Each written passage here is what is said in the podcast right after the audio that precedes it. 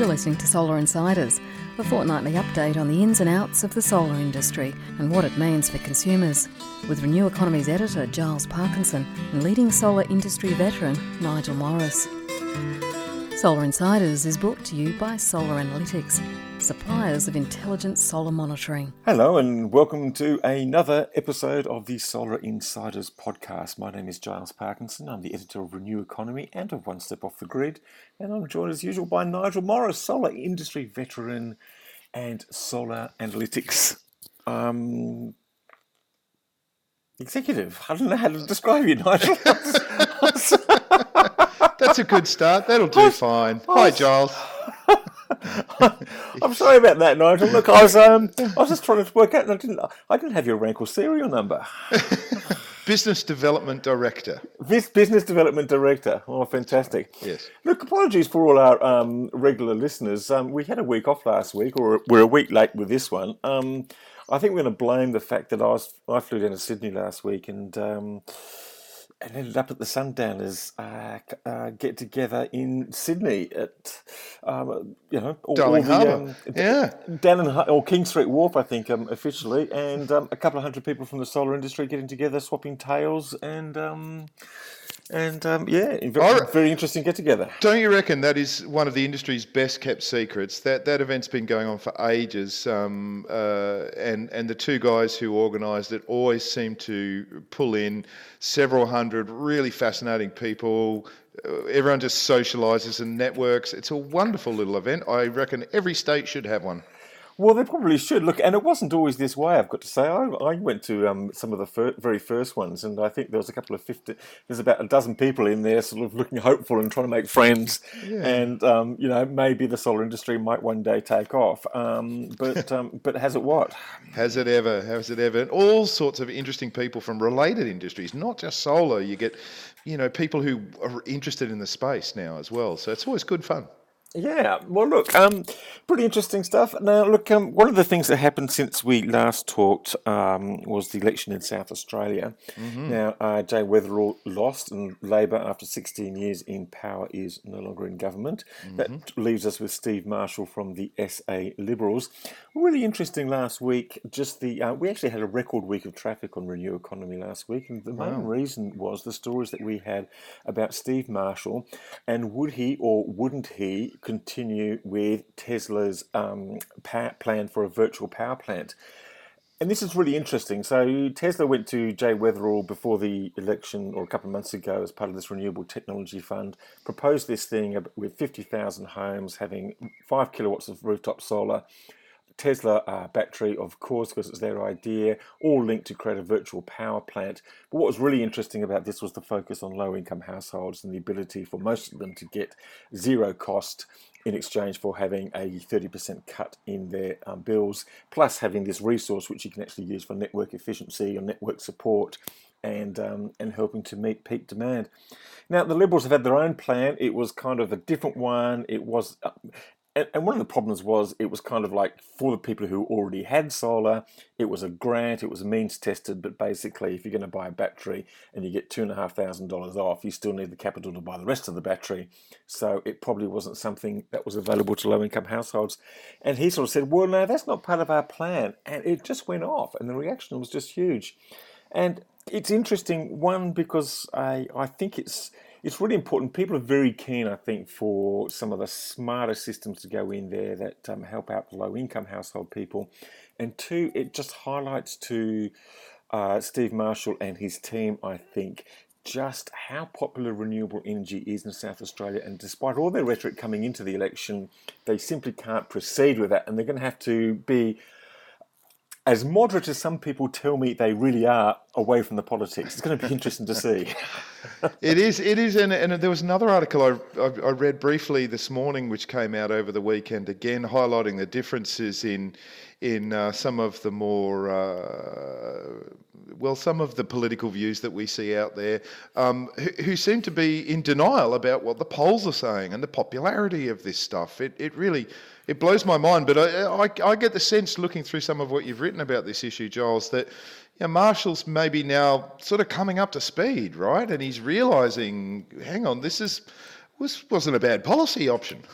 Well, exactly. I actually got a call from um, one of his senior advisors saying, "Hang on a bit, hang on a second. We didn't kind of mean that, and um, you know, we're not complete ignoramuses, and um, we're going to have a look at this." So that was pretty interesting. Um, now, this was followed today by a poll in South, in Victoria, which pointed that um, the more that the Liberal opposition there, um, they've got an election at the end of this year, which is also going to be important. The more that they diss renewables, the less popular they become. So mm. that's going to be interesting. But look, some people can't help themselves, and I guess we're speaking of the uh, coalition's backbench chairman of the backbench committee on energy and climate, Craig Kelly Look, you got pretty annoyed with some of the posts he did. One was, I think, gloating about the South Australia result. Two, about the size of the solar subsidies. I saw a couple of others just plainly ridiculous about the fact that you know a bit of snow fell in Europe, therefore climate change um, must real. not be true, and yeah. about to head to a to, to, to a record ice age. Um, look, it's pretty frustrating. It's it's um, it's more than frustrating, I have to say, Giles. Um, I'm actually flabbergasted uh, that a politician, uh, you know, Craig Kelly's obviously an intelligent man. Um, he's obviously a highly experienced politician, and he's entitled to his view. Uh, so, where I get really frustrated is what he is saying on his Facebook page in particular is nothing short of misinformation. He is spreading false information and cherry picking facts out to suit his political argument that ultimately end up confusing people about what the truth is. And I can't help wondering how is it that a politician such as Craig Kelly MP cannot be held accountable for this?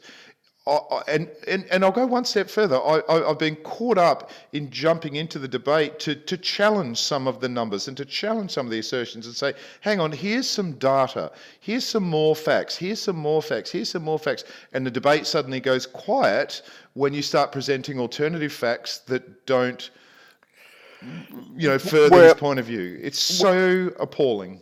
Yeah, well, look, I think what they've done is actually sort of taken the truth and stuffed it down the front of the tra- trousers, like uh, some well-known Australian cricketers have done over the last couple of days, um, and they've re- and they've refused to take it out. Um, look, I actually had a bit of I actually had a bit of fun um, a couple of weeks ago. I did my first appearance on television and got an invite on Sky News of all places, yeah. where I was invited to engage with the Institute of Public Affairs um, over nice. the future of renewables in South Australia, and nice. it was interesting.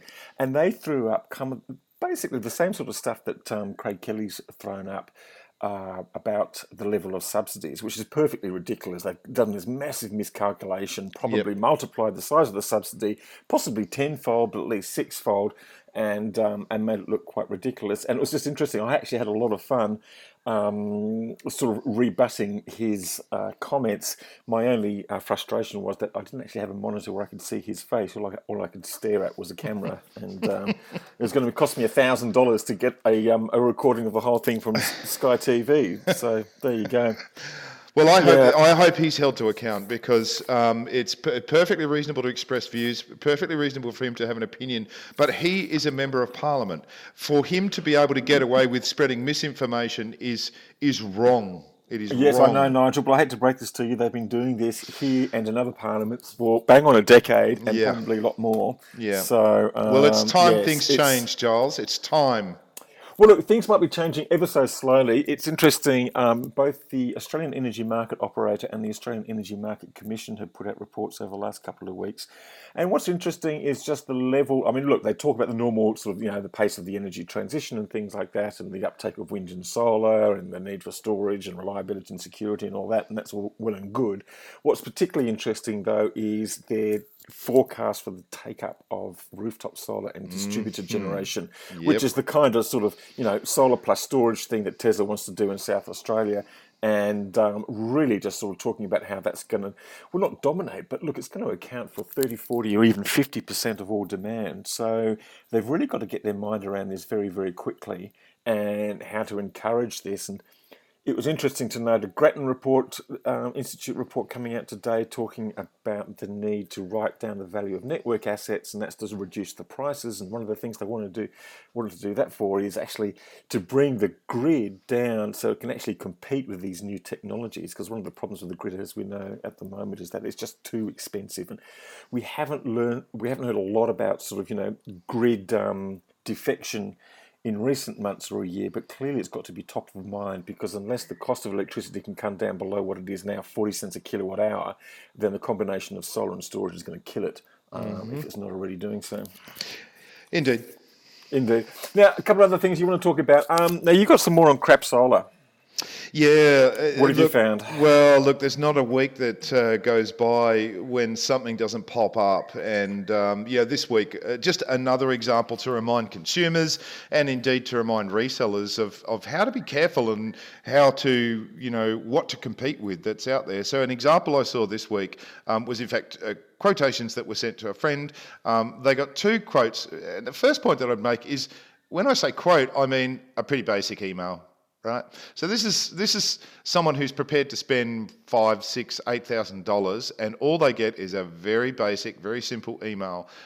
I wouldn't spend that money based on just that as a quote. I'd be looking for more information. And whenever I do public seminars, and I did one just last weekend, I'm always saying to customers one of the rules is get a good quote. Judge the company on the quality of the quotation that you're sending. Don't, don't go and accept just a simple email that someone's uh, uh, written up. Secondly, in that same email, it was a, a, a, classic overinflation of the quality story. We only use tier one, we only use tier one, top quality, leading brands, blah, blah, blah, blah, blah. It was so transparent and see through, perhaps to someone like me, less so to a consumer, but you just can't take things that Craig Kelly says or you get on emails from solar companies necessarily for granted.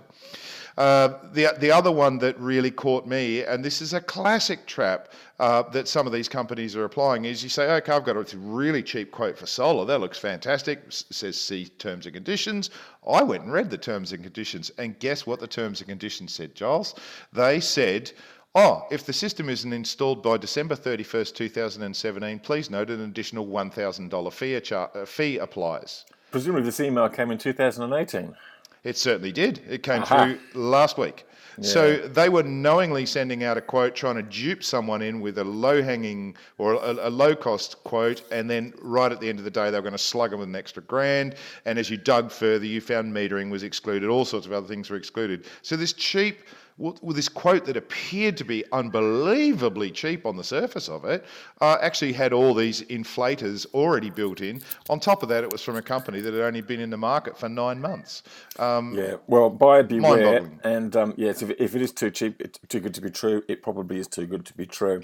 Yeah. But look, there's some better news here, Nigel. Um, this is a study from the, um, oh, God, look, I always get the name wrong. The ATA. Remind me who their proper name because I get it wrong all, all the, the time. Alternative Technology, Technology Association. Association. Yes. Great guys. Been at it for years and years and years. Great mob. And they know their stuff. Now, they've got an interesting conclusion here. A bigger system is better than a smaller system and more rapid payback. Why is this? Bigger is better. The, the, the short version is that now, with the cost of PV where it is and with feed in tariffs where they are, in the vast majority of situations, what they are finding in their what they found in their study, and we see the same thing in our data all the time, it just makes sense now to pretty much put on the biggest solar system you can. Fill your roof up. And at the public seminar I did on the weekend, I get this question a lot: What size should I put on? And I say, you know what? These days, a upgrading your system at a future date is fraught, right? We see problems all the time with changing standards and the original installer's gone now and you've got this inverter and you can't easily add another one and you've put your rebate at risk or whatever else. So upgrading really is fraught. So I wouldn't I don't think that's practical. And and these guys kind of highlighted that and they also highlighted that nowadays with the value of exported energy where it is, uh, even though it's not at parity with grid energy, it still makes sense to just fill your roof up once, put the best gear on that you can. Don't worry about how much you're exporting or how much you're self consuming, and it makes financial sense. It hardly changes the payback. That's really interesting. Look, and I guess that makes sense in the in in the um, you know if, if you think about it, if you're getting someone over there and they're doing through the installation costs, which are probably going to cost you know a grand or two grand or however much it's going to be, um, you might as well get them to put as much in as they can over that time because um, that's right. It's an incremental. Costs, yes. It's an incremental cost then, and and and the price for right. what comes down as you go larger. Yeah, and even if you're getting a dud um, outcome for the exported solar, let's say 10 cents a kilowatt hour, well, basically, um, you'd have to go for a pretty expensive system not to get a cost of energy for, of 10 cents a kilowatt hour in solar. So you'd probably be ahead. That's right. Even you also, with that. You, and you also prepare yourself, if you don't put batteries on, you prepare yourself for the batteries because you need that excess energy. Or indeed, you prepare yourself for your, for your EV when you're ready to buy an EV in two or three or four years' time. And of course, we know everyone will be doing that. We do indeed. Hey, look, before we get into EVs, because I think we do want to get there, um, just a brief stopover through some updated um, developments in battery storage. What can you tell me about that? Yeah, an interesting one. Um, there's been quite a lot of talk about. Um, um, solid state batteries and, and, and the work that's been going on in solid state batteries. And there was an announcement made that a company out of the US, um, backed by a very, very big tech company who's been out this for some years, have announced they're going to uh, finally hit production this year. It's only small scale production, but they're getting ready to launch a lithium silicon battery. So it's got a protected metallic lithium film, thin film anode. And the key thing there is they're removing or replacing some of the more volatile materials that are typically used in the anode part of, of, a, of a lithium battery, which have some risk of fire in uh, in the worst case scenario. And so, A, they're making the battery safer. And B, what this also does is um, allows really high power density, so more kilowatt hours per kilogram. Now, that's perfect for the EV space initially, um, which is not necessarily going to translate into benefits for homeowners. But of course, what we know is the more EVs that get made and the more economic EVs become, the more the world of batteries scales up and, and the flow ons will come to consumers. So early days, but really interesting to see this starting to talk about going into production later on this year. Okie dokie. Hey, look, just before we get into electric vehicles, I just want to give a bit of a shout out to one of the companies. Now, look, oh, this this podcast is sponsored by Solar Analytics, and we're very grateful to them. But I don't usually sort of pick someone to sort of um, else to talk about, but I just thought I'd mention Selectronic, who have been around for years and years and years, and last week sort of um, celebrated their 200,000th installation, and I thought that was a pretty good milestone. For what a milestone! Australian company, Australian company yep. too. They've been there since day one. Great bunch of guys. Yeah, look, hey, let's get them on the uh, podcast. Selectronic's people, if you're out there. Yeah, come on. Contact Lindsay. us. Come, come on, on and come on, in. come and have a chat. Um, look, electric vehicles. Um, what's going on here? You've got some news on that as well. Um, I do, I do. Um, so, firstly, let's talk about today. And um, I'm going well, talk... the big news today was Renew Economy has announced that it's looking for a writer to write about electric vehicles. Oh, I saw that. Oh, I saw that. Have That's... you put in your application, Nigel? Yep. I just clicked. I clicked pick me, Giles. Pick me. If I didn't love my current job so much, I'd be there. But um, I do love my current job. The, the second big news for today, after the fact that you're hiring someone to talk about electric vehicles, is some of the awesome stuff that's going on. In terms of today, um, this year is really interesting because what is happening is it's shaping up as having as being the year for uh, a record number of electric motorcycle announcements. Now, I know everyone says, oh, why is he talking about electric motorcycle announcements again or electric motorcycles at all? Here's why electric motorcycles don't require very much battery capacity. They also um, tend to suit uh, the, the, the use in many countries, particularly places like China. So they are rapidly becoming um, th- potentially the biggest market for EVs in the world, bigger than cars. Um, yeah, maybe that smaller is better in this application. And um, so we've seen incredible announcements coming, manufacturer after manufacturer, new ones, old ones. As an example, Harley Davidson, they did a, a, a, global test a few years ago. They've announced that they're going into production this year and have made an acquisition and in made an investment in an EV motorcycle startup this year to grab their technology, which is very cool. So Harley are definitely on the way. Well, that is actually great news because I don't see many Harley Davidsons, but occasionally they pass through my past my house in packs of about 100, mm. and they make an absolute racket. Mm, that's right, and it'll be really great to see I mean, Harley are an old manufacturing company. They've been doing this for a long time. And for them to make this pivot is is proof that something has really shifted, right? So it's a really, really important thing. It's also great to have that much oomph and history and brand strength and everything else behind it. Um, other ones have made announcement. Yamaha came out this week and announced a very exciting trials bike. Trials is a motorsport competition with those guys who can jump rocks and do all sorts of amazing things electric motors and electric batteries are, are perfect for that application because you don't need to go far, you're going very slow, you need responsiveness, and Yamaha have come out with a really interesting bike uh, that's going to compete, I think, very, very well. Um, Cagiva are a brand that motorcyclists would know. They've been around forever, they've been latent for a long time. That brand is going to be relaunched.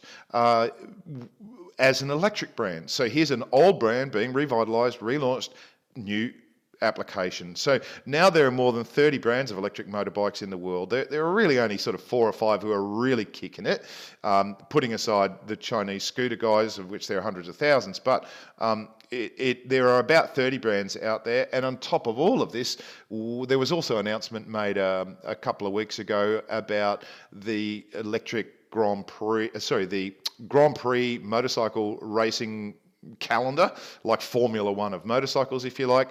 From uh, this year, they're going to start trialing an electric class, and they will have a full electric class, a single brand, starting to roll out like they're doing in Formula E. So even um, the world of uh, top echelon world of motorsports in motorcycles now is going after electric as well. That's interesting. So, buy electric vehicle companies, sell earplug companies. yes. get now, your, get your investment advice here. That, that's a hot tip. Get onto your broker very, very quickly. That, um, that, that is because this this opportunity may not last long. That's right. um, look, you've got another little story about the Enfield Neorion. No, I, have, uh, haven't got the spit. I haven't got that right, have I? Uh, it's something like that. Look, this, this is this is just an amazing little story that I stumbled across uh, again in the last week. I'm going to try and paraphrase it right down. So, 1973. Um, there was a, a, little electric car uh, that had been developed by Enfield Automotive in the in the UK. They were they were trying to develop this car on the Isle of Wight. Um, um, they were kind of doing it through the 60s, um, but during the late 60s, the company was brought out by a Greek millionaire called John Goulandris. Uh, and uh, a number of things happened. The energy crisis came, and the British Electricity Council um, announced a contest to design an electric vi- urban vehicle. This is in the 70s, remember you. They got proposals from all sorts of people, but ultimately, Enfield won. Um, now, this was very cool. They, just, they, they were able to uh, get a production run of 100 vehicles and go into production and, and so forth and so on. But what got really interesting here is that John Goulandris, who was Greek, decided that he wanted to manufacture the car on a little tiny island off Greece. It was called Syros, and he renamed the company Enfield Neorion. Um, they set about hand making these cars. You know, there are photos of the the, the workers beating the aluminium case and doing all this. Sorry, was it was this was this a lifestyle thing? Choosing to manufacture a um, a, a car on the island of on a Greek island? Oh, I'll come back to that. I'll come back because that's where the story gets really really interesting. It, you know, it weighed it weighed almost a ton. Uh, it had six kilowatts of electric power in the motor, which is about the same as you can get in a in a bicycle today. It'd do 75 k's an hour, and you know would trundle around town. Town. But what emerged in this story was that one of the originating original uh, technical directors of Enfield. Uh, has sort of opened up about what had really happened. And here's what he said he said, after I concluded uh, that the contract had been awarded, uh, Mr. Goulandris made a secret agreement with the oil companies not to produce uh, the, the, car in exchange for long term tanker contracts. So the deal was the guy who bought this electric car company owned a fleet of ships, uh, uh, tanker ships. And he did a deal with the oil companies to say, well, sure, if you give me oil contracts for shipping, then I won't build this electric car. And to make it not so obvious, what we'll do is we'll just move to production to an island where it'll never make sense and we'll tie it all up in complexity and everything else. And they basically destroyed the company.